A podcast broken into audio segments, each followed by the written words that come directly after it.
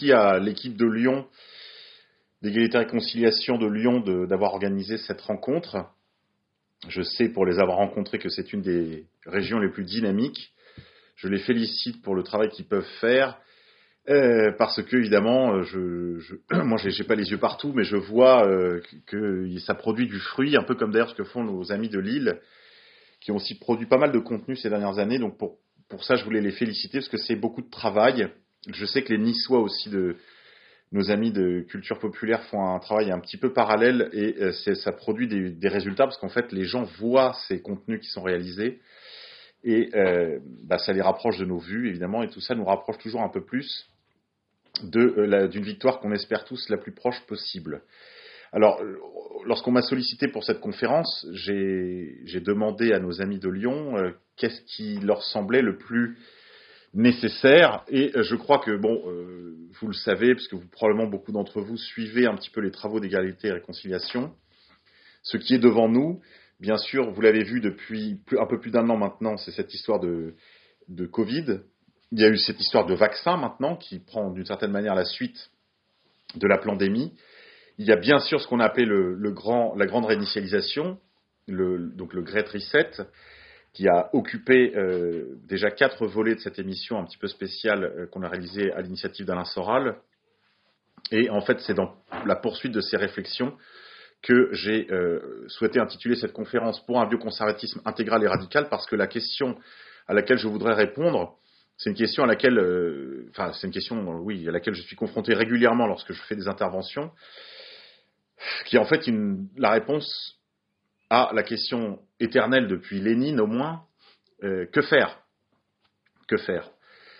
Et justement, cette proposition que je fais d'un bioconservatisme intégral et radical a été aussi au cœur de la réflexion que j'ai faite, euh, de la formation et des réflexions que j'ai proposées aux auditeurs qui ont bien voulu me faire l'amitié de suivre la formation que j'ai délivrée cette année dans le cadre des formations d'ER sur l'écologie intégrale.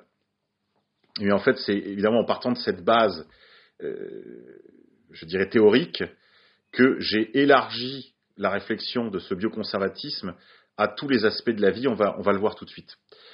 Euh, qu'est-ce que j'entends par bioconservatisme intégral et radical? D'abord, l'expression n'est pas de moi. Hein. Bioconservatisme, c'est une expression qu'utilisent les, les, agents de l'ennemi, d'une certaine façon, comme euh, Laurent Alexandre, qui, avant qu'il ne tombe les masques pendant la pandémie, euh, nous parle du fait qu'il fallait virer les infirmières qui refusent d'être vaccinées, nous explique dans le film qui avait été réalisé, qui s'intitulait Hold Up, des dieux, des demi-dieux là, qui, qui avait devant lui dans l'amphithéâtre de, de, pardon, de Polytechnique, euh, et qu'il parle des inutiles, des surnuméraires, qui sont les infirmières finalement qui soignent euh, les malades de manière générale, mais qu'on a appelé les indispensables pendant, pendant cette, cette crise très, très synthétique, euh, avant que Laurent Alexandre ne tombe le masque, il, a voisiné euh, d'ailleurs sans trop de comment dire, sans trop de réserve, sans mettre les prudences que d'habitude les gens de son environnement, de son milieu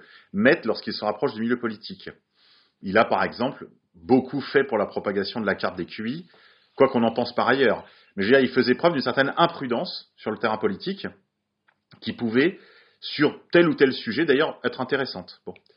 Et euh, c'est lui qui a employé ce mot de bioconservatisme, et c'est à ce moment-là que j'ai compris que ce n'était pas un allié, euh, parce qu'il a dit en gros, il faut au contraire euh, que le monde occidental, pour faire simple, hein, le monde blanc, enfin le monde de la carte, s'il veut survivre, il faut qu'il aille à l'inverse du bioconservatisme. Et si l'Europe veut survivre, en gros, au défi du XXIe siècle, elle doit, enfin la droite, parce que là je, pense à cet événement que vous connaissez tous, qui avait été cette, ces assises de la droite auquel avait été invité Zemmour en vedette américaine, auquel il y avait évidemment aussi euh, Marion Maréchal Le Pen, Elisabeth Lévy, et euh, même un fils Antoven, pour pour, là pour le coup pour l'équipe euh, l'équipe Progrès.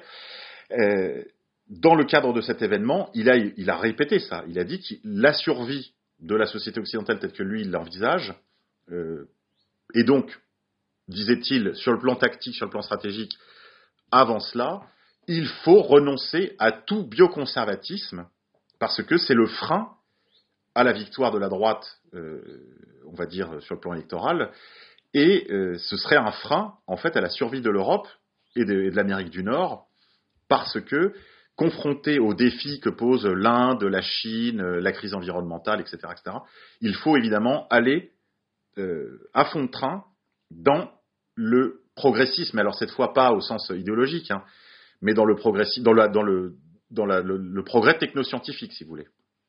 Alors, euh, moi, je, je, travaille cette question du conservatisme depuis maintenant presque 20 ans, puisque j'ai commencé à m'y intéresser, euh, oui, euh, au, début de mon, de mon engagement politique, euh, sur la question simplement de l'écologie, parce que j'avais cette fibre en moi. Je fréquentais des militants qui étaient eux-mêmes très, très marqués par un imaginaire, on va dire, le recours aux forêts de Junger, c'est-à-dire des références à, bah déjà à, la, à cet équilibre qui a, été la, civilisation occidentale, la civilisation européenne, euh, dans son antiquité classique aussi bien que dans son Moyen Âge chrétien, c'est-à-dire une alliance de la nature et de la culture, entendue comme la culture étant comme un, gant bien fait sur une belle main. Donc il n'y avait pas ces espèces de poncifs qu'on entend évidemment en cours de philo, qu'on entend parfois aussi en conférence, sur l'opposition de la nature et de la culture, euh, euh, l'inné l'acquis, euh, slip ou caleçon. Non, on ne parle pas de ça, on parle vraiment de, regarder enfin les, impératifs civilisationnels et on voit que la culture, en fait, c'est un développement homogène de la nature. J'entends par là que la culture elle-même, le mot culture, provient de l'agriculture, d'accord? On cultive les esprits comme on cultive les navets, d'une certaine façon, ce qui d'ailleurs faisait dire à, à M. Attali il y a quelques années encore que nous ne sommes pas des radis. Hein. on n'a pas de racines, on n'est pas des radis, nous n'avons pas de racines.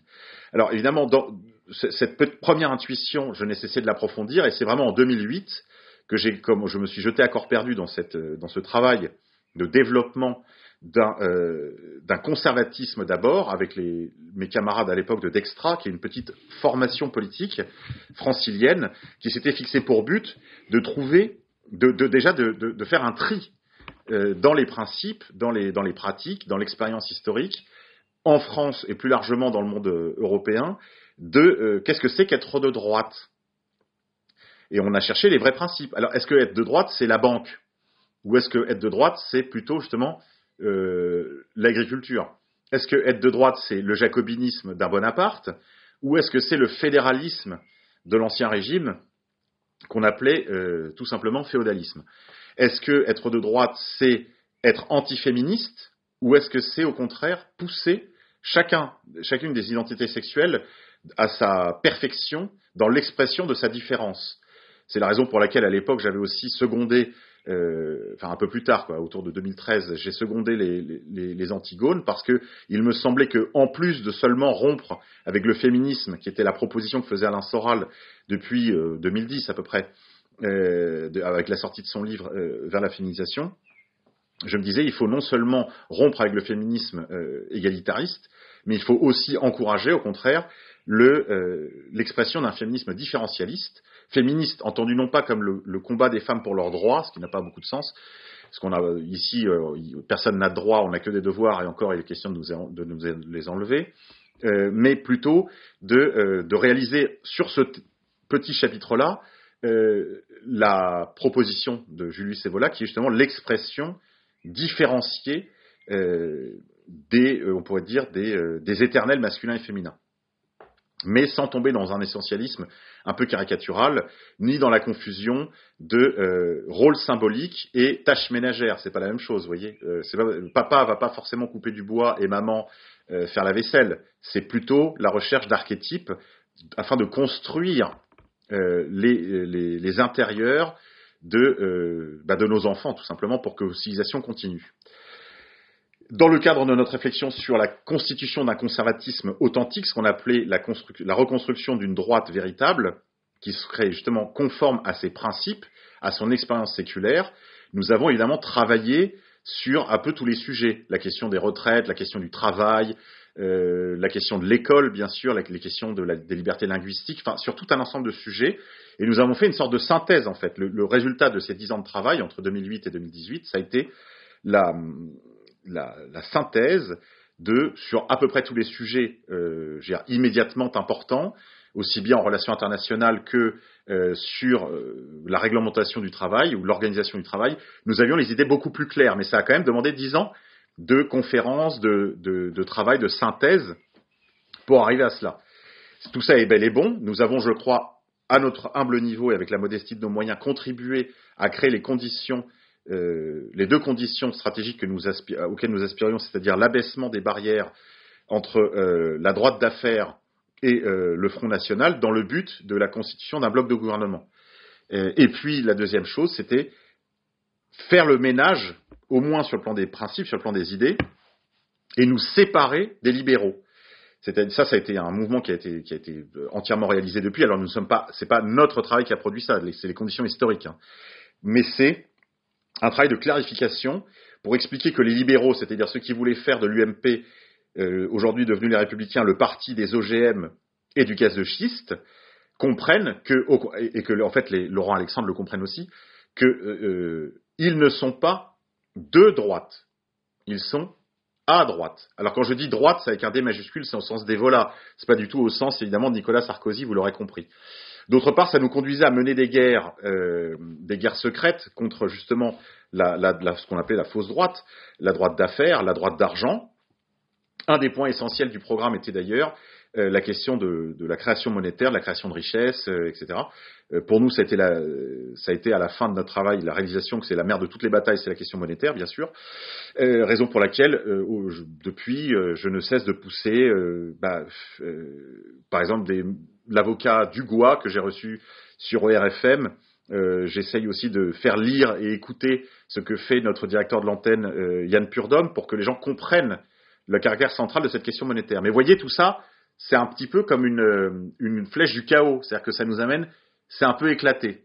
Et on voit qu'il y a beaucoup de combats à mener, qu'il n'y a que 24 heures dans la journée, comment faire C'est la raison pour laquelle j'ai proposé cette expression de bioconservatisme intégral et radical, c'est-à-dire comprendre qu'en fait, nous n'avons pas affaire à 50 combats ou même 25 combats prioritaires euh, face à des menaces qui elles-mêmes seraient nombreuses et désordonnées. Il ne s'agit pas du tout de ça. D'ailleurs, j'aimerais, pour ceux qui ne le connaissent pas encore, faire ici référence, à mon avis, au nouveau Bardèche. Alors, le mot paraîtra peut-être un peu excessif au, vraiment au fan club de Bardèche, de Bardèche, mais lorsque je l'ai lu, je n'ai pas pu m'empêcher de faire le rapprochement déjà dans l'écriture, le style d'écriture. C'est le, les livres euh, du camarade Martin Pelletier euh, sur la révolution arc-en-ciel. Je crois que c'est un livre d'une grande importance parce que Martin, Pelletier a l'intelligence et la netteté de style de montrer qu'au contraire, nous n'avons pas affaire à plein d'offensives euh, qui viendraient de groupes très différents, très euh, euh, désorganisés, etc., du genre d'un côté les LGBT, de l'autre la déconstruction des nations européennes par l'euromondialisme, euh, la question de l'immigration, de peuplement et de remplacement, voire de génocide des, peuples d'Europe, euh, et puis euh, la, crise environnementale, et puis encore la crise financière, la crise monétaire, que sais-je. Et puis aujourd'hui les nouvelles menaces, c'est-à-dire des, des, pandémies, peut-être une menace du grand reset, etc. Non, il ne s'agit pas du tout de ça. Il s'agit, comme l'explique très justement Xavier Martin, d'une offensive coordonnée. C'est le, sens de son expression, la révolution arc-en-ciel. Il veut dire par là que certes, il y a des rayons, il y a des, couleurs différentes, donc on a l'impression d'une certaine variété, mais en réalité, c'est une opération coordonnée.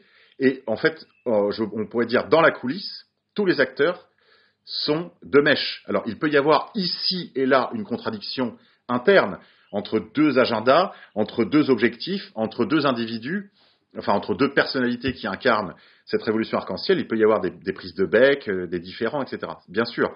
Mais euh, il faut garder à l'esprit l'idée que nous avons affaire à une offensive coordonnée et unitaire. C'est un front uni. Et donc face à toutes les menaces, je propose moi aussi un front uni de riposte. On va y venir en conclusion. Alors maintenant, quelles sont ces menaces? Ben, On en a déjà évoqué quelques-unes, mais on va les détailler.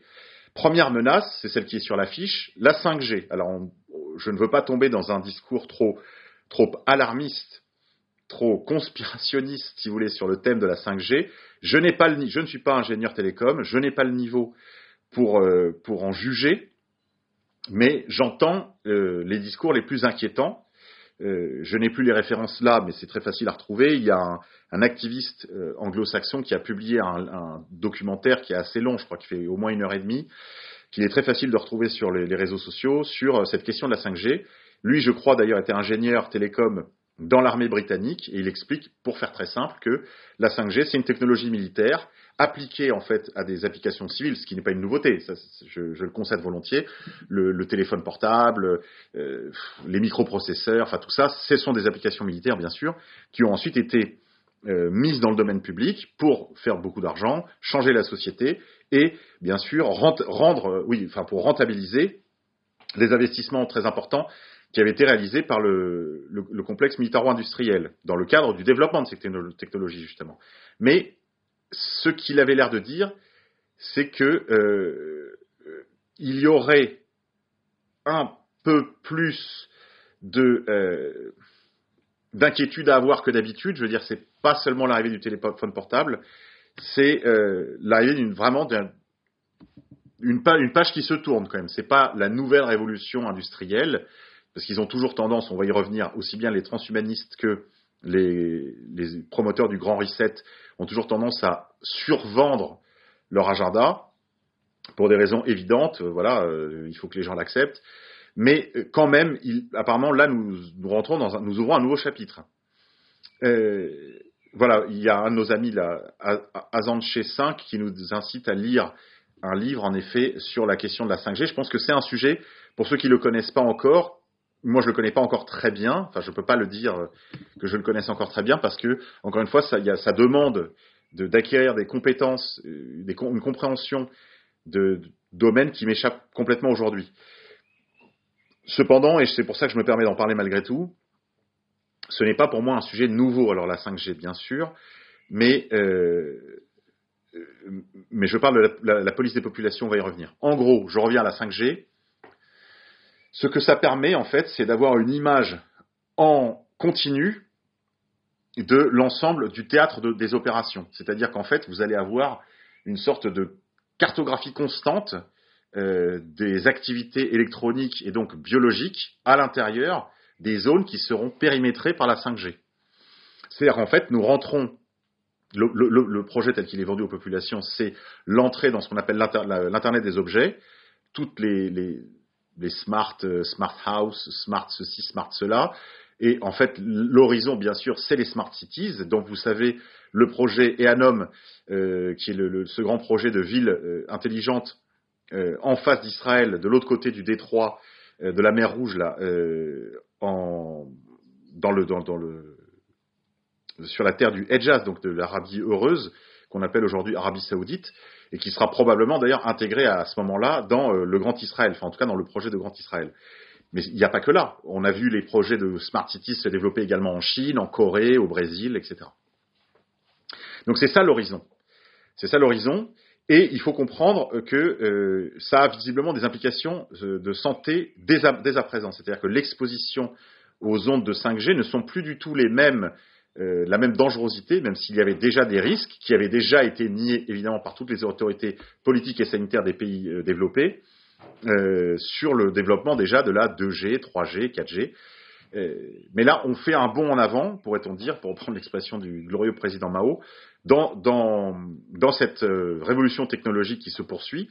Donc encore une fois, les continuités sont plus fortes que les changements, donc on, est, on ne rentre pas dans un monde nouveau, contrairement à ce qu'ils nous promettent, mais euh, ça va vous permettre, en gros, hein, si on résume, de télécharger du porno en, 5 millisecondes au lieu euh, que ça prenne 5 secondes. Donc euh, le gain n'est pas très intéressant, mais les nuisances, elles, sont énormes. Et évidemment, la première des nuisances, c'est cet aspect de mise sous cloche des zones habitées, puis un jour en fait de la Terre tout entière, par cette technologie qui permet en fait à l'intelligence militaire de maîtriser le euh, paysage, enfin si vous voulez le théâtre des opérations.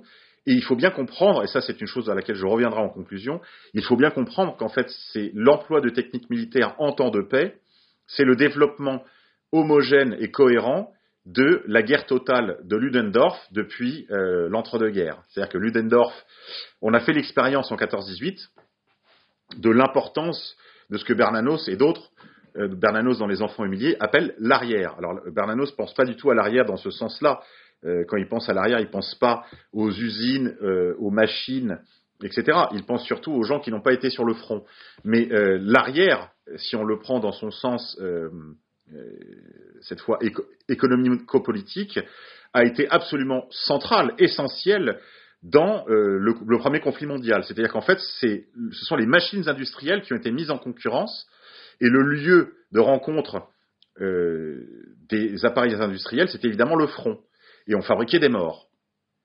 Mais ce sont les machines industrielles qui ont été mises en concurrence en 14-18.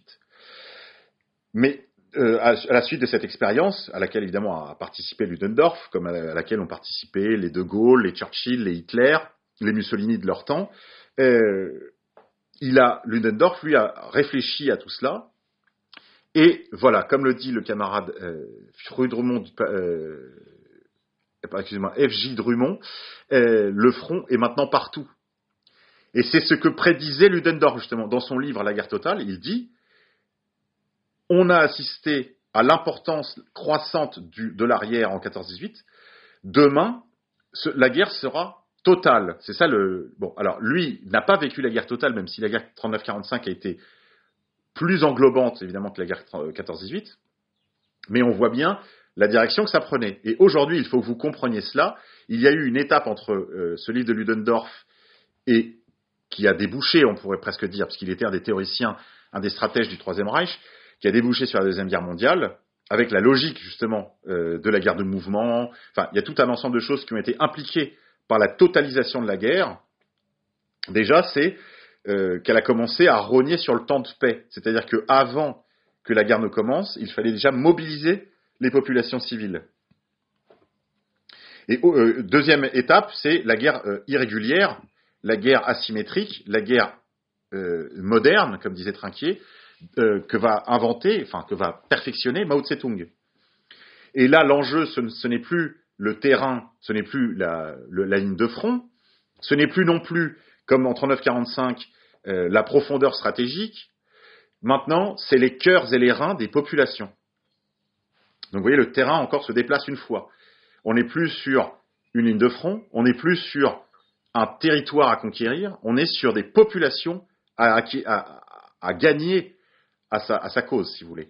Et euh, ce sera une étape importante vers l'étape dans laquelle nous nous trouvons maintenant, qui est la, perfection de la guerre totale, c'est-à-dire la guerre en temps de paix.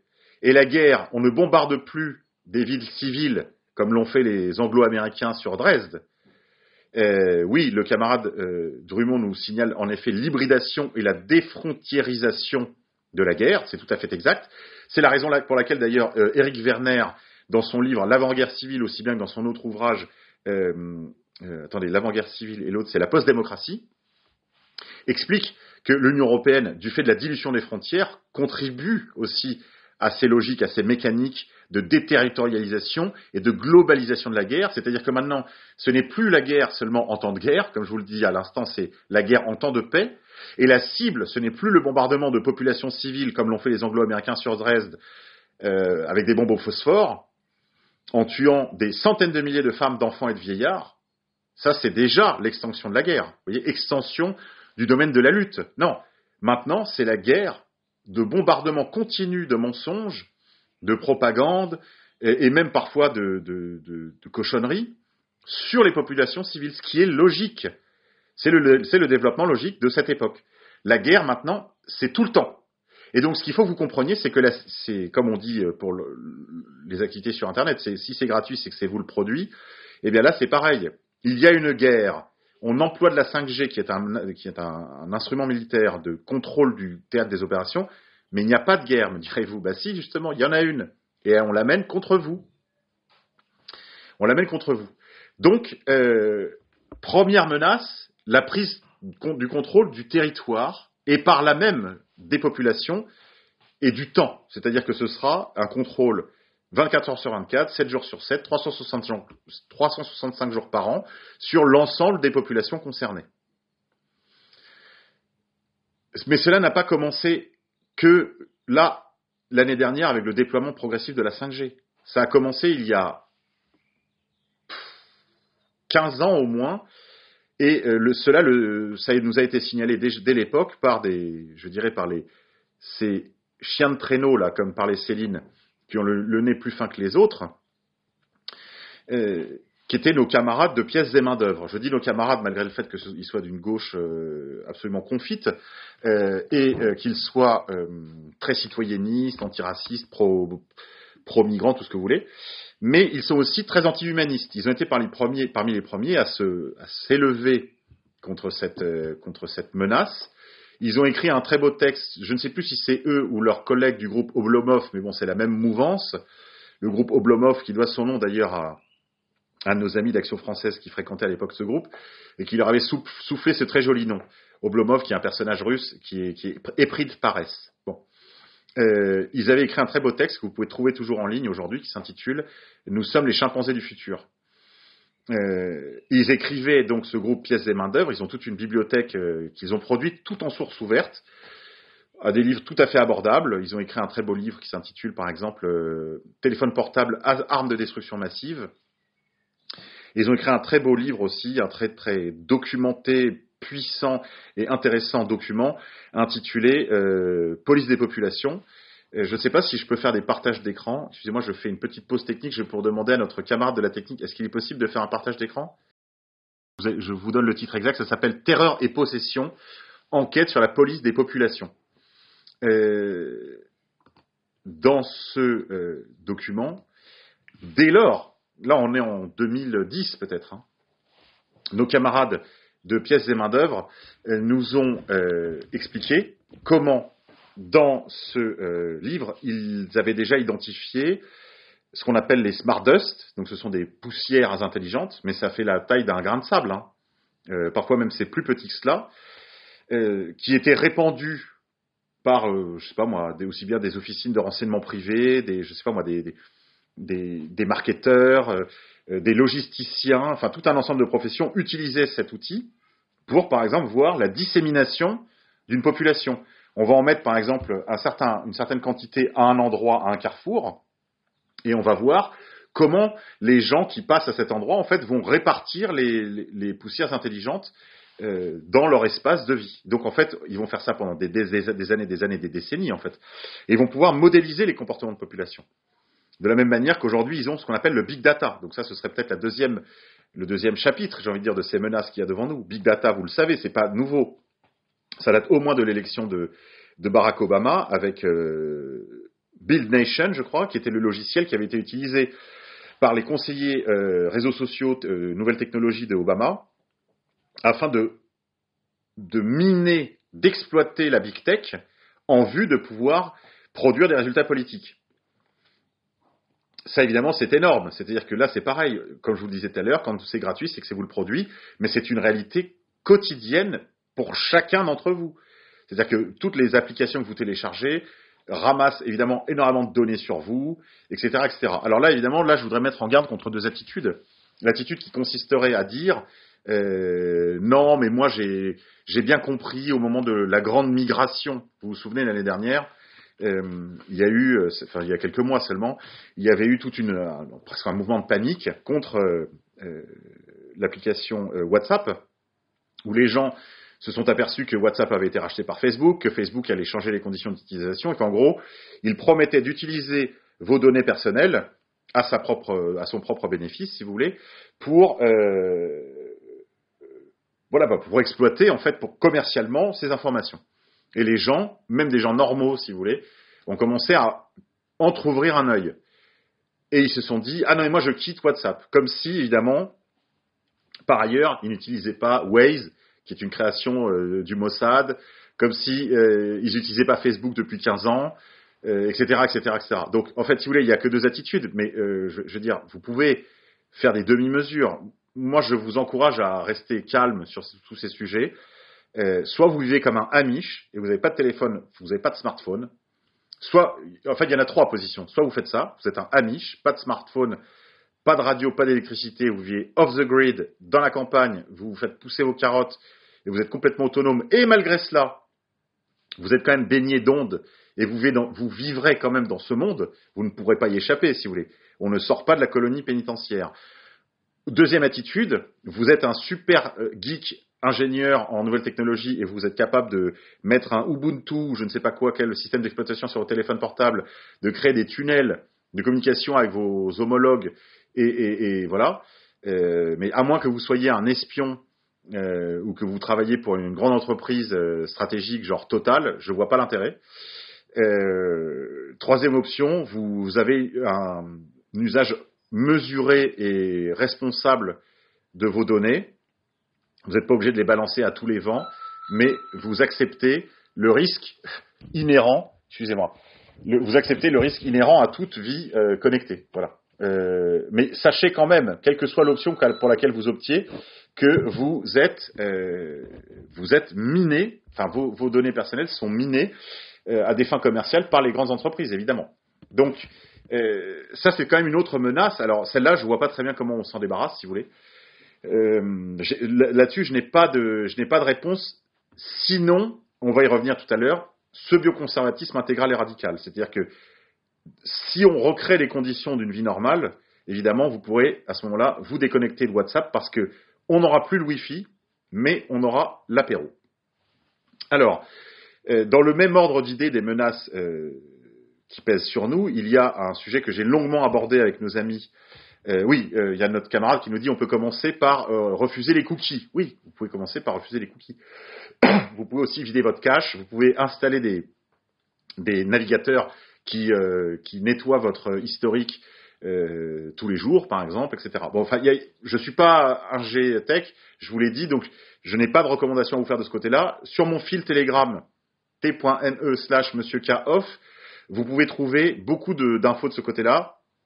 Euh, sur les groupes RSA aussi, je sais qu'il y a tout un, tout un groupe, euh, bah, dans le groupe autonomie dans lequel je suis et que j'anime un petit peu, il y a beaucoup, beaucoup de posts sur ces questions-là. Moi, ça me passionne pas et très franchement, ça me dépasse.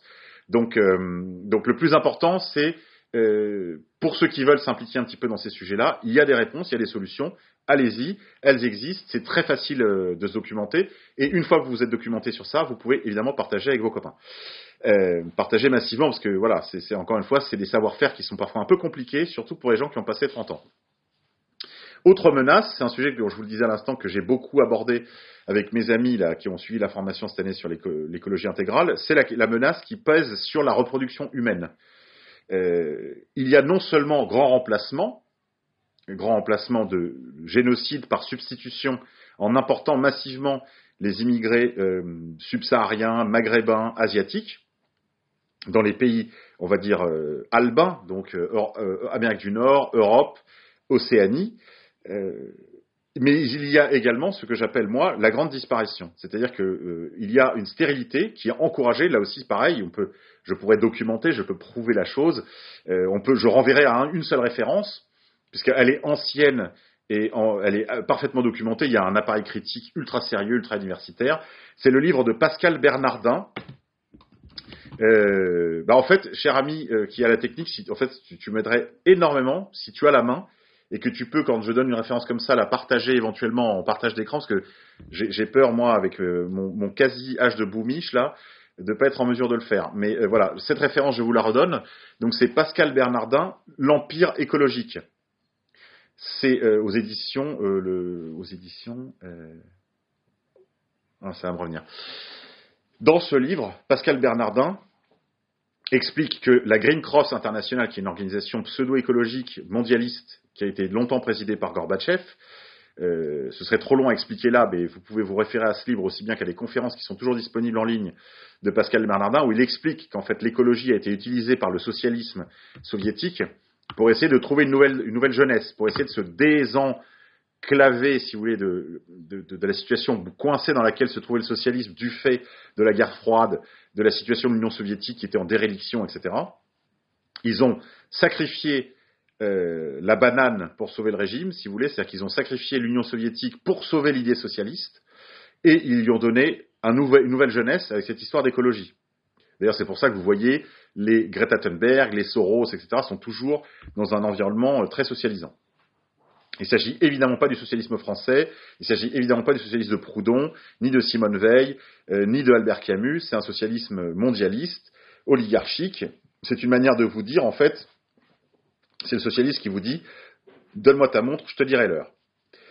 Euh, dès ces années-là, dès les années, la fin des années 90, les organisations pseudo-écologiques et mondialistes ont poussé, promu toutes les pratiques, voilà, édition Notre-Dame des Grâces, ont poussé, promu toutes les pratiques qui visaient à réduire les générations, à réduire la, fécondité des masses euh, euro-américaines.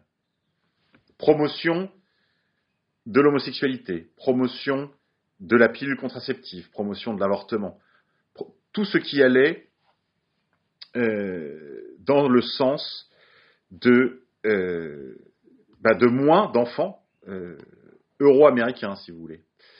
Ça, ça c'est très clairement, clairement écrit quoi, noir sur blanc dès les années, la fin des années 90. C'est une, ça c'est le, ça si vous voulez, c'est pour la toile de fond. Aujourd'hui, nous sommes bien avancés, on n'est plus à la fin des années 90, nous sommes en 2020 passé. Nous sommes 25 ans plus tard, puisque le livre de euh, Pascal Bernardin, si je ne dis pas de sottises, a dû sortir en 97 ou, 98 au plus tard, aux éditions Notre-Dame de Grâce, je vous disais tout à l'heure. Euh, merci au camarade qui nous a donné la référence. Euh, nous sommes 25 ans plus tard. Il s'est passé beaucoup de temps depuis. Et certains phénomènes qui à l'époque étaient déjà très présents n'ont cessé de s'accroître, de s'étendre, de s'approfondir. En particulier la menace qui pèse sur la capacité reproductrice des Européens. cette capacité reproductrice est principalement menacée par ce qu'on appelle les perturbateurs endocriniens. Il y en a de plusieurs sortes, mais je vous en donnerai deux. Principale menace des perturbateurs endocriniens, la première, c'est la euh, propagation dans les cultures d'intrants phytosanitaires et en particulier d'hormones de croissance euh, et autres qui en fait interagissent, qui viennent perturber, ben, c'est pour ça qu'on parle de perturbateurs, qui viennent euh, troubler la situation normale de votre, système à vous, hormonal. Ces hormones viennent perturber votre système hormonal et elles font deux choses. Elles rendent les hommes euh, moins fertiles et progressivement rendre les femmes stériles. Il y a évidemment les phtalates présents dans le plastique, comme le signale euh, le camarade euh, dans, la discussion, les phtalates dans le plastique, les bisphénols, etc. Il y a donc il y a le plastique est une des principales menaces. Évidemment, le plastique n'a cessé de se propager, se, euh, se répandre, etc. Et peut-être plus grave, c'est la fréquentation continue en fait de ces matières. C'est-à-dire que le problème, c'est pas seulement l'exposition, c'est l'exposition quotidienne et sur une longue durée.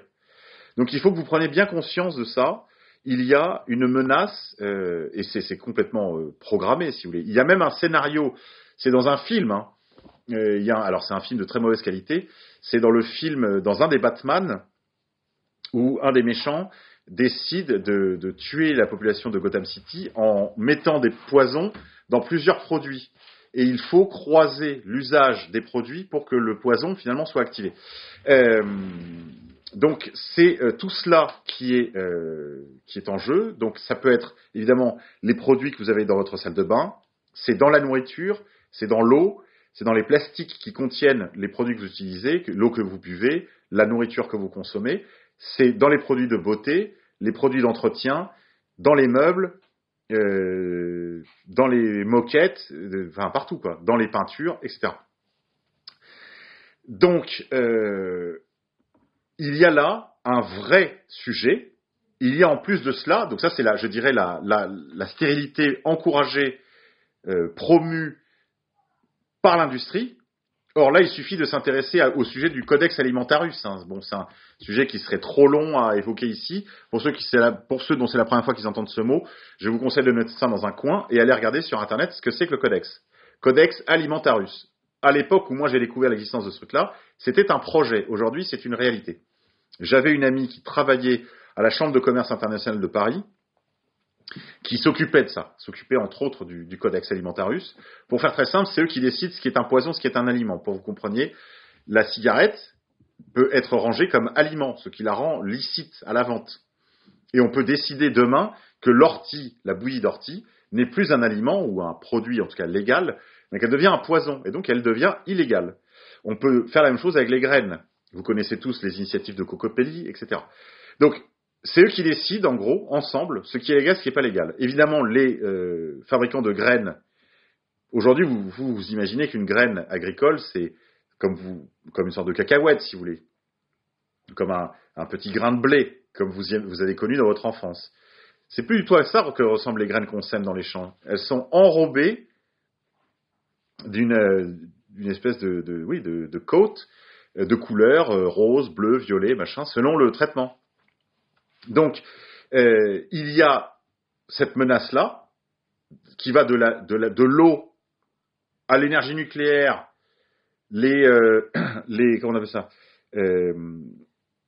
les dioxines, les l'amiante, enfin tous les produits en fait environnementaux qui ont fait multiplier par trois les cancers en 30 ans.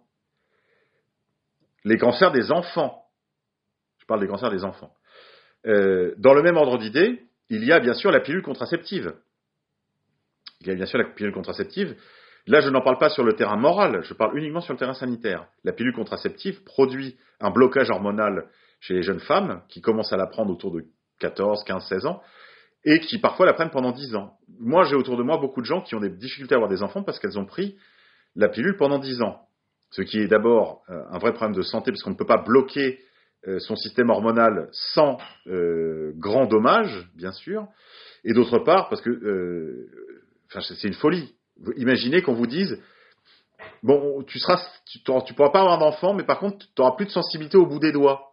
Je suis pas sûr que les gens, enfin que les femmes accepteraient de prendre la pilule si elles devaient perdre toute sensibilité au bout des doigts, vous voyez? Mais c'est un peu la même idée. Sauf que là, c'est beaucoup plus grave. Là, on parle de leur système reproducteur. Euh, donc, il y a cette grande menace-là. La menace sur la question de la reproduction des euh, peuples euh, albins d'Amérique du Nord, d'Europe et d'Océanie. Alors, évidemment, ça concerne toute l'humanité en réalité. Mais ils sont plus concernés parce que il y a moins d'intrants phytosanitaires, moins de plastique, moins de hein, dans les autres pays euh, d'Asie et d'Afrique. Encore que, je le dis quand même en passant parce que c'est intéressant, 90% des pollutions des océans au plastique proviennent de fleuves africains, un principalement, le Nil, et asiatiques, le fleuve jaune, le Yangtze-Kiang et euh, le Gange. Euh, donc voilà, ça c'est pour la pollution. Mais encore une fois, je ne m'intéresse moi à la question environnementale que sur la question de la santé humaine. Le reste m'intéresse évidemment, mais m'intéresse secondairement. Là, il y a une vraie menace. La menace de l'incapacité à se reproduire. Vous connaissez probablement tous ce très beau film qui, à mon avis, assez réussi, euh, Le Fils de l'homme, où l'humanité, en fait, est devenue stérile. Il faut que vous compreniez, je le dis maintenant parce que si je vous dis, on le verra tout à l'heure en conclusion, je vais oublier, il faut que vous compreniez que l'État d'Israël est l'État leader des biotechnologies de la reproduction. Euh, il y a un très beau livre que j'ai ici dans ma bibliothèque, que je garde précieusement, qui s'intitule Marchandiser la vie humaine, qui a été écrit par nos amis euh, Maria Poumier, Lucien Cerise et quelques autres. C'est un livre collectif, qui est un livre très bien fait, avec énormément de documentation, énormément de notes de bas de page, très sérieux, et qui en fait ne fait qu'envoyer des pistes. Je veux dire par là que si vous prenez le temps de chercher les notes de bas de page, vous allez découvrir des continents inexplorés de la dissidence, de la résistance. Un exemple. Dans ce livre, ils en parlent très peu, mais ils en parlent quand même. Le trafic d'organes. L'État d'Israël est leader dans la matière. On se souvient tous de Kouchner, euh, à qui un journaliste avait posé la question au Kosovo. Aujourd'hui, les leaders du Kosovo sont devant les tribunaux pour répondre de trafic d'organes. Quel est le pays qui trafique les organes? Quelle est la capitale? Quelle est la Mecque du trafic d'organes? Israël. Quel est le pays qui est en pointe sur toutes les biotechnologies de la reproduction? Israël.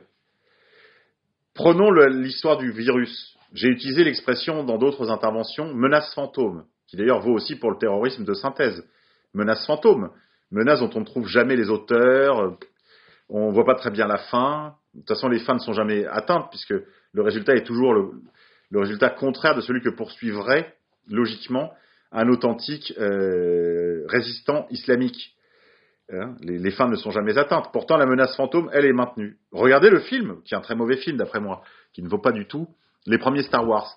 Mais euh, la menace fantôme explique tout. Le titre explique tout. C'est quoi l'idée? Palpatine crée des menaces auxquelles lui va répondre. C'est un principe mafieux. Si tu payes pas, quelqu'un viendra incendier ton restaurant. Principe mafieux. La vieille politique, comme l'a pratiqué les Romains en, euh, du, déjà à l'époque de Jules César, en moins 250 avant Jésus-Christ. Euh, donc, bien comprendre ça. Menace fantôme. Le virus, c'est la menace fantôme. Eh bien, là, c'est pareil. C'est, euh, c'est pas une menace fantôme là pour le coup, cette stérilité. Euh, oui, Palpatine, oui, Palpatine, Palpoutine, oui, comme disent les gens dans le chat. Euh, on a affaire en fait, cette oligarchie mondialiste fonctionne sur le schéma euh, de la mafia. Elle fait de la politique en fait, comme on en a toujours fait. Euh, sauf qu'évidemment, ils enlèvent les gants. Euh, Palpatine, comme Epstein et Weinstein, exactement. Euh, toujours dans le chat. je vous disais, voilà, dans Star Wars, il y a ce titre, La menace fantôme, pour parler du virus. Mais il en va de même d'un. Oui, je vous parlais du virus parce que je voulais vous parler d'autre chose dans Star Wars, justement. Euh, ça va me revenir. C'est pas grave, chers amis. Euh, je voulais vous parler de la menace fantôme parce que. Euh, oui, pour vous compreniez que c'est une menace, c'est une ingénierie. C'est ça l'idée. Il y a une ingénierie. Il faut bien comprendre ça. En fait, tant qu'on n'a pas compris ça, je pense qu'on ne peut pas riposter. On ne peut pas répondre, en fait, à une menace qui n'a pas été identifiée, qui n'a pas été, euh, dont on, ne comprend pas les contours. Et c'est d'ailleurs toute l'intelligence toute l'intelligence de ceux qui mettent en place ces attaques contre vous, c'est qu'elles ont l'air naturelles, elles ont l'air de venir de nulle part. Alors qu'en réalité, il n'en est rien. Il y a deux façons de voir la chose. Soit on la voit un petit peu à la façon de Victor Cousin, ou pas de Victor Cousin, de, de Cousin, euh, si, c'est Victor Cousin, le, le post-situationniste. Francis Cousin, merci. Victor Cousin, c'est quelqu'un d'autre, c'est un socialiste, je crois. Voilà, Francis Cousin, merci camarade. Euh, un petit peu à la façon de Francis Cousin, c'est-à-dire dire euh, on est aliéné et donc le système produit par lui-même de la toxicité euh, et, c'est logique en fait que toute vie naturelle soit détruite. On peut voir les choses comme ça. Et je ne, je ne rejette pas du tout cette analyse. Il me semble qu'il y a beaucoup de choses qui se produisent, je dirais. Alors lui, il dit, il ne faut pas naturaliser ces mécanismes, évidemment. Ils n'ont rien de naturel. Euh, oui, c'était ça l'idée que, je voulais euh, aborder. Euh, Palpatine met en place les menaces qu'il est ensuite, lui, appelé à résoudre en devenant un, dictateur bienveillant, si vous voulez, donc en devenant l'empereur. Mais en réalité, il ne faut pas... C'est une façon, en fait, de faire disparaître l'attaque. Vous voyez ce que je veux dire? Il y a une sorte d'utilisation de la cape d'invisibilité. Il y a une sorte, c'est l'expression qu'utilisait Lucien Cerise, ils utilisent la furtivité pour que l'attaque passe crème, que, vous croyez qu'elle a, une cause naturelle. En réalité, il n'en est rien. La baisse drastique de la fécondité des Européens, c'est comme pour l'histoire du virus, la menace fantôme, elle est ingénérée. Il y a, une, une fabrication, il y a une fabrique de la toxicité. Comme je vous ai dit tout à l'heure dans le film de Batman, alors encore une fois, je renvoie à des références cinématographiques et très euh, culture pop, même culture de masse, euh, pour que tout le monde entende bien le message. Parce qu'en fait, c'est dans la littérature, c'est dans la, c'est dans la, c'est dans la fiction, c'est dans le cinéma, même dans le blockbuster américain. Et tout le monde comprend le scénario de euh, la menace fantôme, et pourtant, personne ne croit que le terrorisme islamique est un terrorisme de synthèse. Enfin, très peu de gens, en tout cas, l'affirment publiquement. donc, oui, le cinéma nous montre beaucoup de choses. C'est pour ça que je prends, euh, non pas des références, mais des exemples dans ce cadre-là pour que vous compreniez bien de quoi il s'agit. Il en va de même pour cette menace sur la reproduction européenne. On veut naturaliser ce phénomène comme si c'était la faute à pas de chance. Il n'en est rien. Il n'en est rien. L'industrie vous empoisonne. Alors, euh, quelqu'un comme euh, euh, Francis Cousin pourra vous dire, c'est le capitalisme qui, dans sa logique même, est embarqué, ou le le Soral première période, vous aurez dit les choses de cette façon, avec une lecture très marxiste, en disant, et c'est vrai, Ça reste vrai. Il y a un niveau où c'est vrai. Le capitalisme euh, bah, obéit à des logiques de rentabilité, etc. etc. Les entreprises elles-mêmes sont euh, contraintes euh, par bah, toutes les mécaniques justement économiques et donc et surtout par le, le, calcul égoïste froid. Et donc logiquement, ça doit conduire à la cristallisation de la souffrance produite dans le travail et qui se retrouve dans le produit. C'est ce que raconte très bien Robert Linard dans L'établi. Tout ça est vrai. Mais ce que je voudrais, c'est vous faire accéder à l'étage du dessus. Il y a une intention il y a une intention de vous empoisonner parce que le but, il est véritablement de nature religieuse. On, y viendra en conclusion. Il y a un but de nature religieuse. Il faut que vous compreniez que ce que moi je vous propose avec ce bioconservatisme intégral et radical, c'est la, construction d'un front de résistance mondial, international et local à ce projet de euh, d'arraisonnement du monde, ce projet en fait de, euh, de piraterie en haute mer. Voilà. On va y revenir.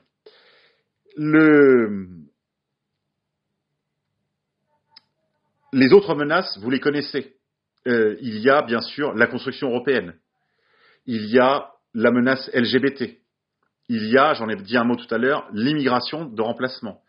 Il y a euh, toutes les violences, le développement de la pornographie, le développement de la violence dans les écoles. Il y a euh, même la violence intrafamiliale, il y a la dépression. Vous savez peut-être que 25% des Français maintenant sont considérés comme relevant de nécessités psychiatriques depuis le début de la crise pandémique. Hein. Il y a même eu, euh, là, il y a quelques jours, la euh, proposition par Emmanuel Macron d'un chèque euh, psychiatrie pour les 6-17 ans. Donc si le gouvernement prend ce genre de décision, c'est qu'il y a des remontées de terrain, les gens sont extrêmement inquiets. J'ai encore lu des dépêches il y a quelques semaines, des services psychiatriques aussi bien d'Alsace que de Savoie qui disent qu'ils ils sont débordés par les demandes, les demandes de, prise en charge clinique en hôpital de jour. Je ne parle même pas d'internement, etc. la folie croît. il y a beaucoup, beaucoup de menaces. Vous les connaissez. Il y a évidemment l'explosion de la violence, les violences sur les personnes, le vol, le, les vols avec effraction, les vols à la roulotte, etc., etc., etc. L'explosion, évidemment, du trafic de drogue, de la toxicomanie, de toutes les dépendances, dépendance à la pornographie, à l'alcool, aux médicaments, au tabac, aux drogues, etc. Tout ça, vous le, connaissez, donc je ne détaille pas.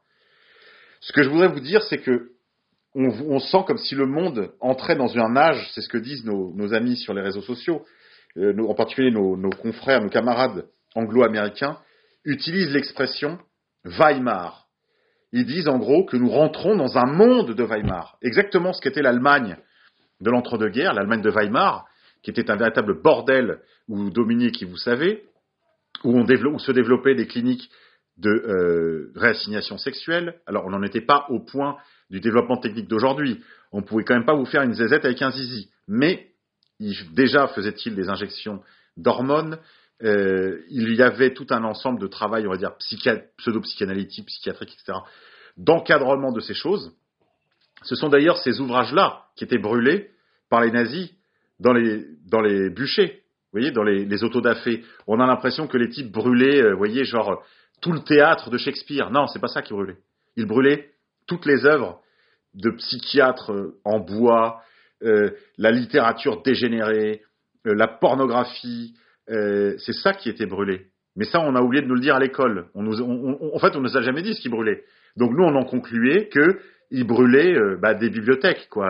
La, bibliothèque du vieux Shlomo, vous voyez, avec l'intégrale de Shakespeare en, relié euh, velin. Non, c'est pas ça. Et l'expression qu'ils utilisent, donc nos amis sur les réseaux sociaux, c'est parler d'un monde de Weimar. Et en fait, on a en effet l'impression que le monde, c'est comme un vieux, vieux bateau, si vous voulez, complètement grévé de trous, qui prend l'eau de partout. Et euh, l'Allemagne de Weimar, c'est la France de 2020. Parce qu'il faut que vous compreniez qu'aujourd'hui, en Allemagne, ils sont très peu nombreux. En revanche, ceux qui ressemblent le plus à l'Allemagne de Weimar en Europe, c'est la France. C'est-à-dire qu'en gros, c'est leur lieu de vacances. Ils sont heureux comme Dieu en France, comme on dit. Hein. Heureux comme, Dieu en France. Donc, mais ce n'est pas, ce qu'en France. C'est partout dans le monde. Dans le monde développé. Et vous voyez bien, d'ailleurs, il faudrait faire la liste. Vous vous souvenez probablement tous de cette vidéo qui a rendu Alain Soral beaucoup plus célèbre qu'il n'avait été jusque-là, où, dans cette émission de complément d'enquête, il détaillait toutes les fois, enfin de mémoire de, de gentilhomme, où la tribu s'était fait botter le cul, disait-il, d'Espagne, du Portugal, de France, d'Italie, etc. Eh bien, regardez toutes les civilisations qui ont été détruites euh, et, qui ont eu à connaître de ce, euh, cette petite tribu euh, à petit chapeau. La Grèce, la Perse, la Rome antique, je vous, voilà, je vous fais pas la liste. Donc, en fait, il faut que vous compreniez que ça, cela fonctionne. C'est dans ce sens-là que je vais vous dire qu'il y a vraiment un, il y a des mécaniques auto-induites, si vous voulez, automotrice à l'intérieur du capitalisme, mais il y a un peu plus que cela. Il y a un plan de destruction qui répond à une espérance eschatologique. Euh, cette espérance eschatologique, c'est la réalisation de la destruction d'Édom. J'en ai déjà parlé souvent. Youssef l'effleure régulièrement. Je pense que beaucoup de gens, en fait, s'arrêtent parce que ça demande beaucoup de connaissances euh, religieuses, euh, en histoire du judaïsme, même de s'être un peu plongé dans leurs livres, dans leurs livres sacrés, leurs livres saints, où ils nous maudissent trois fois par jour quand même. Hein. Il faut savoir que cette tribu à petit chapeau, dans sa prière, nous maudit trois fois par jour. il y a un projet de destruction. Moi, à toutes ces menaces, je ne vois que, et qui encore une fois sont coordonnées, on voit, on voit, je, l'ai dit, je pourrais refaire la démonstration de Martin Pelletier, mais je pense que c'est inutile, on va passer aux questions. Euh, il y a un front uni, il y a des menaces euh, qui ont l'air non coordonnées, mais en réalité, il faut répondre déjà sur le plan des principes. Et c'est ça le point central de ma démonstration, enfin de mon exposé ce soir. C'est qu'il faut que nous soyons cohérents sur les principes. Si nous transigeons sur les principes, tout viendra avec. C'est toujours la même chose. Quand vous allez sur les lieux de débat, euh, qu'ils soient même électroniques ou réels, vous voyez bien qu'on nous propose tout partout un, un nationalisme compatible avec le sionisme. Ou alors on nous propose pire encore, un nationalisme civique, comme celui du Front National, enfin du Rassemblement National d'aujourd'hui, c'est-à-dire que d'où que vous veniez, euh, qui que vous soyez, tout le monde il est français, même les martiens, hein, comme euh, le montrait Conque dans ses bonnes caricatures de présent. Euh, voilà. à chaque fois, vous avez une contre-proposition. Il y a Alain Soral monte et on lui fout dans la gueule. Alors évidemment, c'est pas du même niveau, mais ça fonctionne quand même un petit peu. On va lui mettre des pots de banane et puis on va lui mettre des concurrents de synthèse. On va faire une autre proposition, nationalisme blanc, dont le professeur E. Michael Jones, d'ailleurs, sur lequel il nous met terriblement en garde.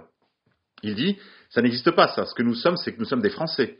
Mais blanc, ça n'existe pas. D'accord? Euh, Blanc, on le devient on est français, on devient blanc quand on est désethnicisé, déculturé, déraciné au possible. Euh, c'est c'est ce que d'ailleurs démontre également Lucien Cerise dans ses derniers travaux qu'il va bientôt publier, je l'espère, euh, sur la question du suprémacisme blanc, où il montre le lien entre suprémacisme blanc et, euh, et suprémacisme J. Le point que je veux faire est le suivant. Si nous transigeons sur les principes, nous nous ferons bouffer. Et vous voyez que, comme c'est le point que je vous disais à l'instant, chaque fois que nous avons un lieu de débat, on voit des propositions bidons, des propositions de synthèse qui nous sont faites. Parce qu'en fait, si nous transigeons sur les principes, tout le reste vient à volo. Vous allez comprendre tout de suite, je vais vous donner un autre exemple. sur le terrain de la morale. La manif pour tous, qui est l'échec que l'on sait, parce que la vieillesse est toujours un naufrage, euh, la manif pour tous se bat contre la GPA, pardon, excusez-moi, je la refais, la manif pour tous se bat contre la PMA sans père. Elle dit en gros la PMA quand c'est un couple, ça va. Mais encore une fois, j'en fais pas fais pas l'alpha et l'oméga de mon combat. Je vous donne un exemple. Si on transige sur la PMA, c'est-à-dire sur une fiction, c'est-à-dire en fait sur un mensonge, euh, sur la filiation d'un enfant, eh bien, il n'y a aucune raison que le mensonge ne soit pas plus gros et que donc on lui explique que bah oui, il peut parfaitement avoir deux papas ou deux mamans. Enfin là, ce sera deux mamans plutôt, parce que les papas, ça va être la GPA, comme vous le savez, la gestation pour argent. Et là, c'est pareil. On avait dit, lors du mariage pour tous, nous avions dit, du pseudo-mariage pour tous, vous avez bien compris, c'était en fait le pseudo-mariage homosexuel, euh, nous avions dit, si vous concédez sur le mariage, la filiation viendra en toute logique. Ils nous avaient dit, comme ils avaient fait pour le Pax, non, non, non, mais non, on vous promet. Hein bon, et évidemment, certains ont marché dans la combine. Et ce qui s'est passé, c'est quoi? C'est qu'évidemment, quelques semaines seulement après le vote de la loi, nous avions déjà les premières avancées sur la question de la filiation. Je ne parle même pas de l'adoption, je parle de la filiation de femmes seules. Donc, euh, c'est toujours pareil. Si on cède sur le principe, tout suit par derrière. Un exemple de bioconservatisme. Le bioconservatisme, c'est comme je l'ai déjà dit ailleurs, c'est l'idée de faire des bébés bio dans des mamans bio, dans des fermes bio, parce que c'est dans les vieilles gamelles qu'on fait les meilleures recettes. Hein. Donc, il faut faire les bébés à l'ancienne, parce que ce qui nous pend au nez, c'est, la technologie existe. L'exogénèse, c'est-à-dire la fabrication de bébés dans des utérus artificiels, existe. Ce n'est pas de la science-fiction. La technologie a déjà été utilisée pour faire des brebis, des moutons, des que sais-je. À mon avis, ils ont déjà fait des enfants humains, sauf qu'ils vont pas nous le dire parce que c'est illégal. Et qu'en Israël, ils ne, seront arrêtés par rien. Comme le dit Lucien Cerise d'ailleurs, ils feront tout ce qui est techniquement possible de faire. Ils feront tout ce qu'il est techniquement possible de faire. donc, il faut que nous nous proposions une, une offre qui soit radicalement, et euh, je dirais à 180 degrés à l'opposé du projet qui est devant nous, qui est un projet transhumaniste. Alors ça, c'est la dernière menace, on n'en a pas parlé. Le transhumanisme, c'est quoi? C'est comme le dit Soral dans un des Great Reset, ce n'est pas l'homme augmenté seulement. Oui, alors on va rallonger sa vie, euh, je ne sais pas moi, lui changer les organes comme on change des pièces d'automobile. Ce sera l'homme augmenté d'une part, mais ce sera surtout l'homme diminué on va, moi je pense qu'on verra de, notre, de, nos yeux vus des gens qui se feront amputer les bras pour leur, qu'on leur mette des bras bioniques pour qu'ils puissent faire de la log toute la journée. Vous voyez, qu'ils soulèvent des caisses Amazon, des colis Amazon, mais il n'y aura plus de transpal. Ce sera, le mec, ce sera un transpal, mais euh, euh, cybernétique, cyborg, moitié humain, moitié organique. C'est ça que veut dire cyborg. C'est cyber-organique. Vous voyez?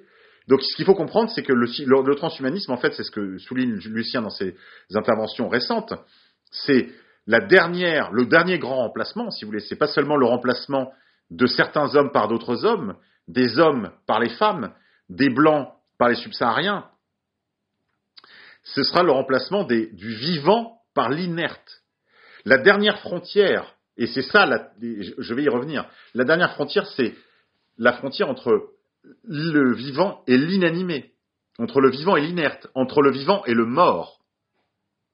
Donc en fait, l'idée, si vous voulez, c'est vaincre la mort, mais en fait, en vainquant la mort, ils vont même, ils vont, mais ils vont vider la, vie elle-même de toute substance. Alors, je vois des gens qui mettent des, petits commentaires sur la question de l'intelligence artificielle dans, la discussion. Je, crois que là aussi, on s'égare. C'est que oui, aujourd'hui, euh, une, IA, donc une intelligence artificielle, est capable de vous battre aux échecs euh, à plat de couture. Enfin, elle peut faire beaucoup de choses qu'elle n'arrivait pas encore à faire. Il y a quelques années, les humains battaient encore les ordinateurs. Je ne crois pas que nous irons à Skynet non plus. Skynet, donc c'est l'intelligence artificielle dans Terminator, en particulier dans Terminator 2. Euh, je ne crois pas à tout ça. Mais pas parce que c'est une question, ce serait une question de foi. Mais parce que moi, maintenant, j'ai 40 ans, et que quand j'en avais 10, on me promettait qu'en l'an 2000, il y aurait des voitures volantes et euh, que ce serait euh, l'Odyssée de l'espace. Alors qu'en réalité, plus le temps passe et plus le monde ressemble à Blade Runner. Vous voyez? Donc, ce que je veux dire, c'est que oui, il y aura des robots. Oui, il y aura, de, il y aura des robots euh, dans les bistrots. il y aura, il y aura, ce sera Blade Runner en fait. Vous aurez Blade Runner. Je l'ai déjà dit dans les formations que j'ai euh, dispensées cette année là, à nos amis euh, sur la question de l'écologie. Euh, je leur parlais par exemple de, la question des animaux. Il y aura des animaux synthétiques. quand il y aura plus de lions ou de tigres du Bengale, ils feront des tigres synthétiques. voilà. Et il y aura probablement ça, et ce sera probablement des, tigres synthétiques véganes. C'est-à-dire qu'il faudra les alimenter, probablement il faudra les brancher, ils auront un, je sais pas, de la bouffe pour bébé, vous voyez, en intraveineuse, qui, qui, fera qu'ils n'auront même pas besoin de manger de viande. J'extrapole. Je, Ce que je veux dire, c'est que nous allons vers la fusion. Ça, c'est une certitude. En revanche, là, je n'extrapole pas du tout.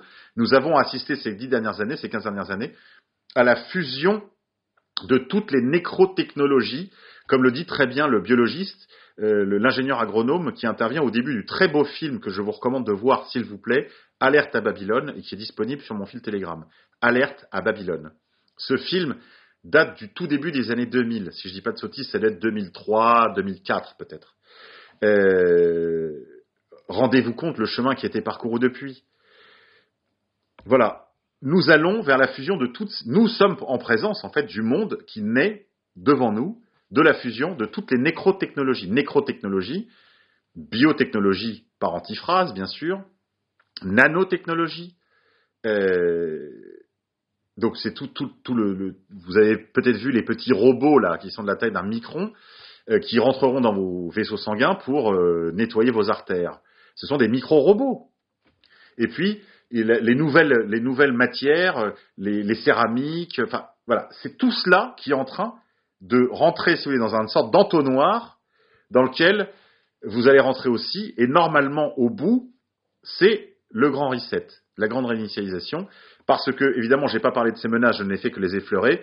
Menaces financières, menaces des, monnaies électroniques.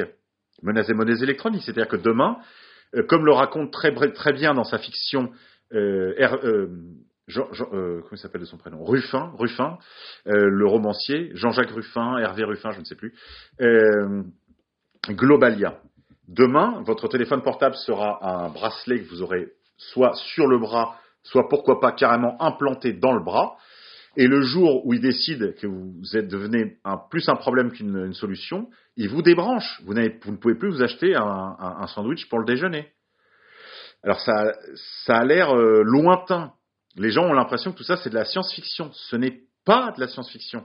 Le jour où tout est monnaie électronique, ils ont la main sur vous. Vous ne pouvez plus ni vendre ni acheter comme le promettait d'ailleurs le chapitre 24 de l'Apocalypse de Jean. Relisez le chapitre 24 de l'Apocalypse de Jean. après cette conférence, pour approfondir cet échange, relisez ce chapitre 24 de l'Apocalypse de Jean. Ils ne pourront plus ni vendre ni acheter, dit l'apôtre. Euh, elle est tombée, Babylone la Grande. C'est ça qui est devant nous. Moi, ce que je propose, si vous voulez, face à toutes ces menaces, c'est la reconstruction d'un tissu conjonctif, comme dirait l'autre. Euh, en gros, euh, se proposer comme horizon le XVIIIe siècle, qui a été vraiment, à mon avis, le sommet du confort et de la, si vous voulez, de l'équilibre entre les avantages et les inconvénients, entre les nuisances et le confort que procurait l'industrie, comme on disait jadis, à l'époque des encyclopédistes, euh, avec, je dirais, un apport un petit peu archéofuturiste de notre époque, c'est-à-dire retaper des vieilles fermes, mais avec euh, les matériaux, les outils, les, les, les commodités du monde moderne, si vous voulez.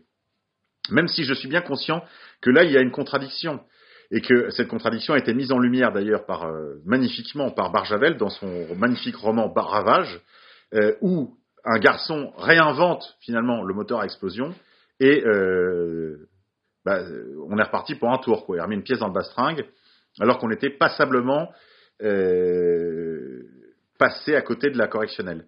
Très beau roman, toujours dans les thèmes que nous abordons ce soir. Lire Ravage de Barjavel, c'est pas très long, c'est magnifique, c'est écrit avec une couleur, une palette de couleurs extraordinaire. Tout est cobalt, rouge, euh, pourpre. C'est vraiment un très très beau roman. Euh, Barjavel, qui d'ailleurs, je le dis en passant, était le, le, dialoguiste de Don Camillo.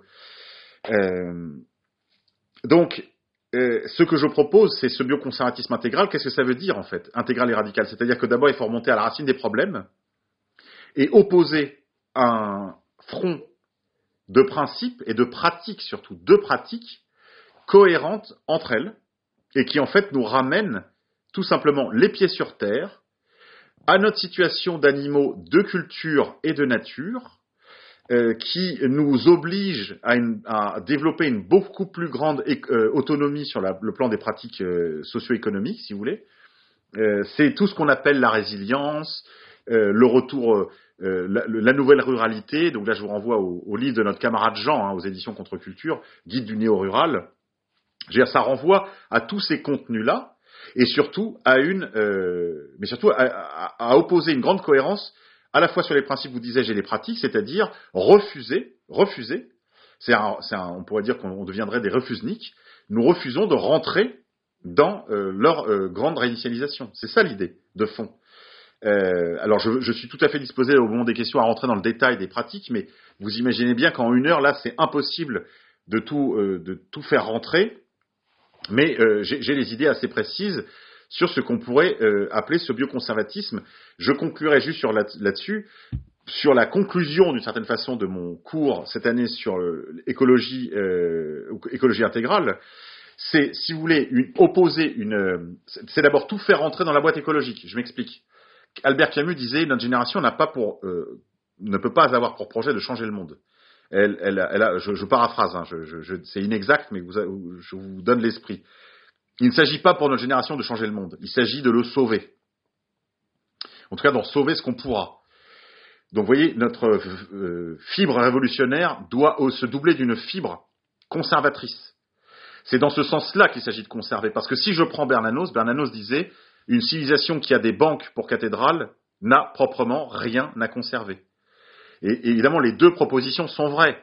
Il s'agit pour nous de conserver le patrimoine environnemental, anthropologique, en gros que la génération de Soral nous tend à bout de bras. Il nous dit, voilà, moi aujourd'hui j'ai 60 ans, j'ai connu le monde ancien, si vous voulez que civilisation, que France continue, voilà la formule. Et moi, mon projet, c'est de proposer, c'est de faire d'être le maillon entre la génération de nos enfants qui ont aujourd'hui entre 5 et 10 ans et ceux euh, qui justement nous ont transmis ces choses, que moi j'ai eu la chance de connaître quand même des gens de 90, 80, 70, des gens qui ont aujourd'hui 70, 75 ans, probablement beaucoup d'entre vous aussi, mais j'ai connu aussi des gens qui, qui, qui en ont eu 75 euh, il y a déjà 20 ans, ce qui fait, et sera encore plus, ce qui fait qu'en fait tout ce patrimoine de mémoire, de, de petites choses, de passe, de, c'est un travail de passeur si vous voulez. Euh, en fait, il faut qu'on referme la parenthèse de la modernité. Voilà, en fait le projet c'est ça. Il faut que la modernité n'ait été qu'une parenthèse qui aura duré, en gros, hein, pour, je parle là où je suis moi en Bretagne, entre 1945 et 2020. Voilà, ou 2000, allez, 2030, parce qu'il faudra quand même le temps de débarrasser tous les gravats. Mais en gros, le projet, c'est ça. Et donc, il s'agit de ressusciter tous les savoir-être, les savoir-faire et les, sociabilités euh, d'un monde pour être, pour, pour, être clair, d'un monde traditionnel. En fait, ce bioconservatisme, il est bioconservateur dans le sens aussi qu'il ne s'agit pas seulement de conserver une, un style de vie ou une approche du monde, une vision du monde. Il s'agit de conserver d'abord et surtout les conditions concrètes de l'existence. Là, à ce sujet, je vous donnerai une dernière référence. Il faut absolument que vous ayez dans votre bibliothèque deux livres. Euh, La vie sur Terre 1 et 2 de euh, Baudouin de Bodina et euh, un petit livre qui s'intitule Voilà, excusez-moi, donc je, ne l'ai pas retrouvé, mais euh, la référence, donc c'est bien ça.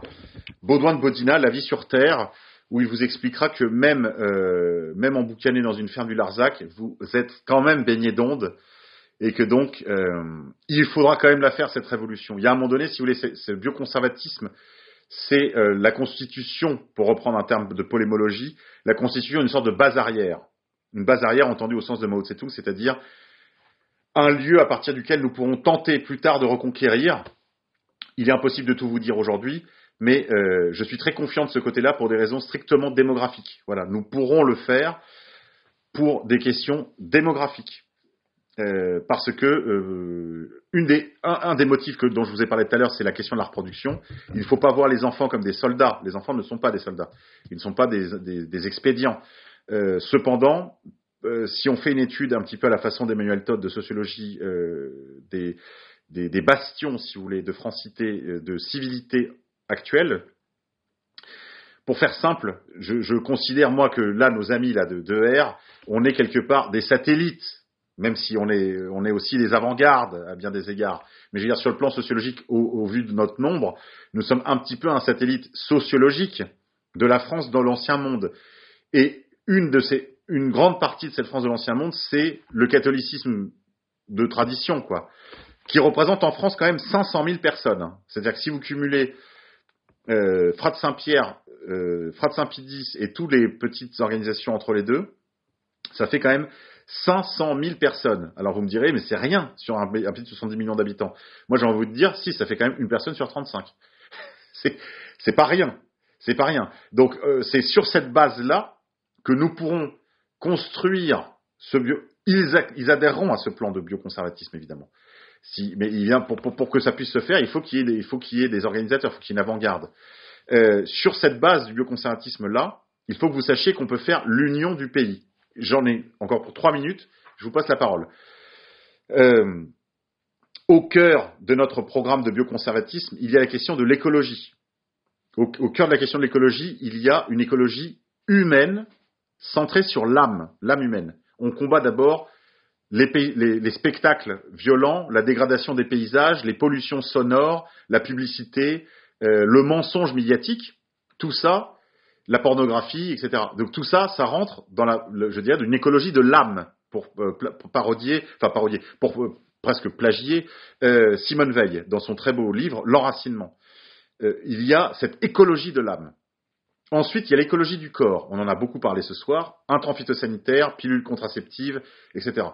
Euh, on ne peut pas être une militante écologique conséquente et prendre la pilule contraceptive, c'est impossible. C'est euh, déjà parce que votre euh, prise de pilule contraceptive transforme les grenouilles et les poissons en, en PD. Donc il y a un problème, si vous voulez. Déjà là. Donc écologie des âmes, écologie du corps. Ensuite, il y a la question de l'alimentation, on en a parlé un petit peu ce soir, qui est au cœur de notre préoccupation, parce qu'encore une fois, c'est une écologie centrée sur la santé humaine. Donc l'alimentation est au cœur de notre préoccupation, parce que comme disait le père de la médecine, que ton régime soit ta seule médecine, voilà, que ton régime soit ta seule médecine. Hein, c'est ce que disait Hippocrate. Donc la santé humaine, donc l'alimentation, donc l'agriculture, donc la ruralité, donc la France périphérique. Et en fait, sur cette base, de, sur cette préoccupation avec l'écologie au cœur, nous pouvons construire par poupée russe un populisme gilet jaune, si vous voulez, un populisme de la France périphérique entendu au sens de Guy Lui, qui soit à la fois conservatrice et progressiste, donc qui soit à la fois de gauche et de droite, progressiste dans le sens banal qu'on utilisait dans les années 80, c'est-à-dire améliorer la situation économique des classes les plus nombreuses et les plus euh, populaires, les, plus, les moins favorisées du pays. Et en fait, quand on fait du ni droite ni gauche, ou du et droite et gauche, droite des valeurs, gauche du travail, en fait, on fait du nationalisme, parce que c'est ce que disait Barès déjà. Il disait, on ne peut pas être nationaliste et ne pas aider les classes les plus nombreuses de la nation. Donc, en fait, là, on est dans ce nation, on est toujours dans les mêmes, encore une fois, dans les vieilles gamelles. Nationalisme, populisme, France périphérique, on est dans le gilet jaune, et donc, mais vous voyez, mon écologie ne demande pas aux gilets jaunes d'accepter l'écotaxe. Puisque moi, mon sujet, c'est pas ça. Mon sujet, c'est la santé humaine. Euh, donc en fait, on peut développer un programme à la fois très exigeant pour les centres-villes qui sont en attente d'une vraie révolution écologique, qui préserve entre autres leur qualité de vie, parce que c'est la préoccupation du bobo, mais en même temps qui respecte les impératifs économiques du gilet jaune. Et j'en je conclurai par là, cette proposition d'un bioconservatisme est d'abord là, puisque c'est la première intervention vraiment centrée sur ce sujet que je fais, est d'abord euh, centrée sur les principes, donc un rappel des menaces, rappel des principes. Donc c'est les principes en fait d'un conservatisme intransigeant. On ne transigera pas avec la machine. Et je, donnerai encore quelques références. Le livre magnifique de euh, Georges Bernanos, qui à mon avis, en lui-même, le titre lui-même est tout un programme. La France contre les robots. La France contre les robots. Tout est dans le titre. C'est-à-dire que Bernanos en 47, quand il écrit ce livre, il me semble que c'est en 47, ou en 52, je ne sais plus, euh, il, en fait, il, a déjà, il est déjà dans le Grand Reset. Et ce n'est pas très étonnant quand on sait que Bainville a prédit la Deuxième Guerre mondiale et que l'école d'action française a toujours eu cette intelligence prospective. Mais ils ne sont pas prophètes, hein, ils lisent pas dans les entrailles des animaux. Hein. Euh, c'est juste que, en fait, quand on a une bonne formation, une solide formation politique, on voit les tendances lourdes, on voit les choses qui se, telles qu'elles se produisent. Alors, quelques dernières références, et puis ensuite je vous passe la parole. Donc là, on ne voit pas. Tu peux peut-être enlever mon trucage là. Voilà. Aujourd'hui, le nanomonde de pièces et main-d'œuvre. Nanotechnologie, un projet de société totalitaire de pièces et main-d'œuvre aux éditions pièces et main-d'œuvre. PO. Voilà. Ah non, excusez-moi, non, c'est aux éditions L'échappée. Aux éditions L'échappée, collection négative. Toujours chez pièces et main-d'œuvre. Excusez-moi, c'est à l'envers, c'est complètement contre-intuitif. Terreur et possession, enquête sur les polices des populations à l'ère technologique. Il y a un sujet dont je n'ai pas pu vous parler parce que le temps est trop, trop court, mais sur la question de la police euh, des populations, il y a tout le développement en parallèle des, technologies de ce qu'on appelle la police administrative, qui nous amène directement vers la police actuarielle. Pour vous donner quelques grandes dates, Morsan-sur-Orge, interdiction du lancer de nains, soupe au cochon contre le bloc identitaire, en introduisant à nouveau la notion de dignité humaine dans l'ordre public. Ensuite, c'est décision contre Dieudonné euh, au, à Nantes, euh, au, Zénith de Nantes. Donc, vous voyez, on a d'un côté, mais il faut que vous compreniez que tout ça, ce sont des choses qui se font lentement, mais toujours dans la même direction. Il y a absolu, je ne suis absolument pas surpris de ce qui se passe. Évidemment, le grand, oh là là, on voit pas. Qu'est-ce qui arrive à Jacques Ellul? Il est là, il est là, il est là, il est pas là. Ah non, comme il est vert, on le verra pas. Si c'est ça, c'est bon. La pensée marxiste de Jacques Ellul aux éditions La Table Ronde. Le bluff technologique du même Jacques Ellul, qui est le grand pape de la pensée antitechnologique, ou technocritique, comme vous voudrez. Et puis il y a ce livre collectif, La tyrannie technologique, critique de la société numérique, qui est un vieux livre déjà, il a au moins 10 ou 15 ans, toujours aux éditions L'échappée, maison d'ultra-gauche. Mais quand, quand, ils font le boulot, il faut les saluer. Euh, voilà, chers amis, j'en ai à peu près fini pour mon exposé. Si vous avez des questions, c'est maintenant. Eh ben, on va se quitter là-dessus.